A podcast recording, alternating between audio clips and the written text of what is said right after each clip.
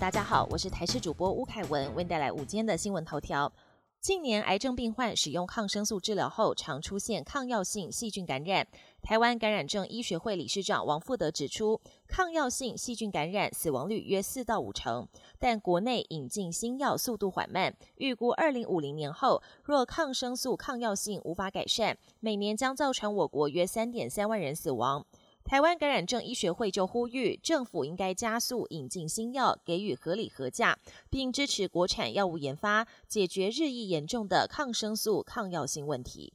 日前有不肖业者在中国社群平台上贩售无故宫合法授权的周边商品，引发关注。有立委质疑故宫的防范机制应该要有更积极的作为。对此，故宫表示，相关案件的办理进度，包括针对中国厦门不法公司已经准备进行诉讼。另外，针对三间违反图像授权规定的公司，也已经将图像删除并终止授权，已缴交的权利金不予退还，且两年内不得再申请。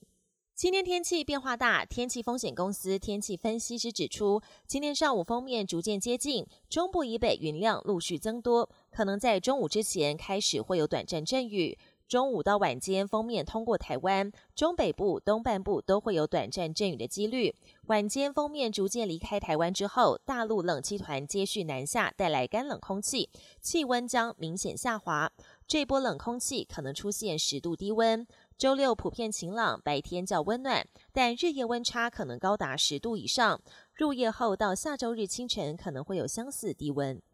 国际焦点：美国总统拜登今天在美国加州旧金山和中国国家主席习近平举行双边会谈。拜登在闭门会谈前强调，中美双方不要有误解或沟通不良，必须确保竞争不会演变成冲突。白宫官员科比则表示，拜登在会谈中会重申美国的一中政策不变，并明确表示将持续为台湾提供自我防卫能力。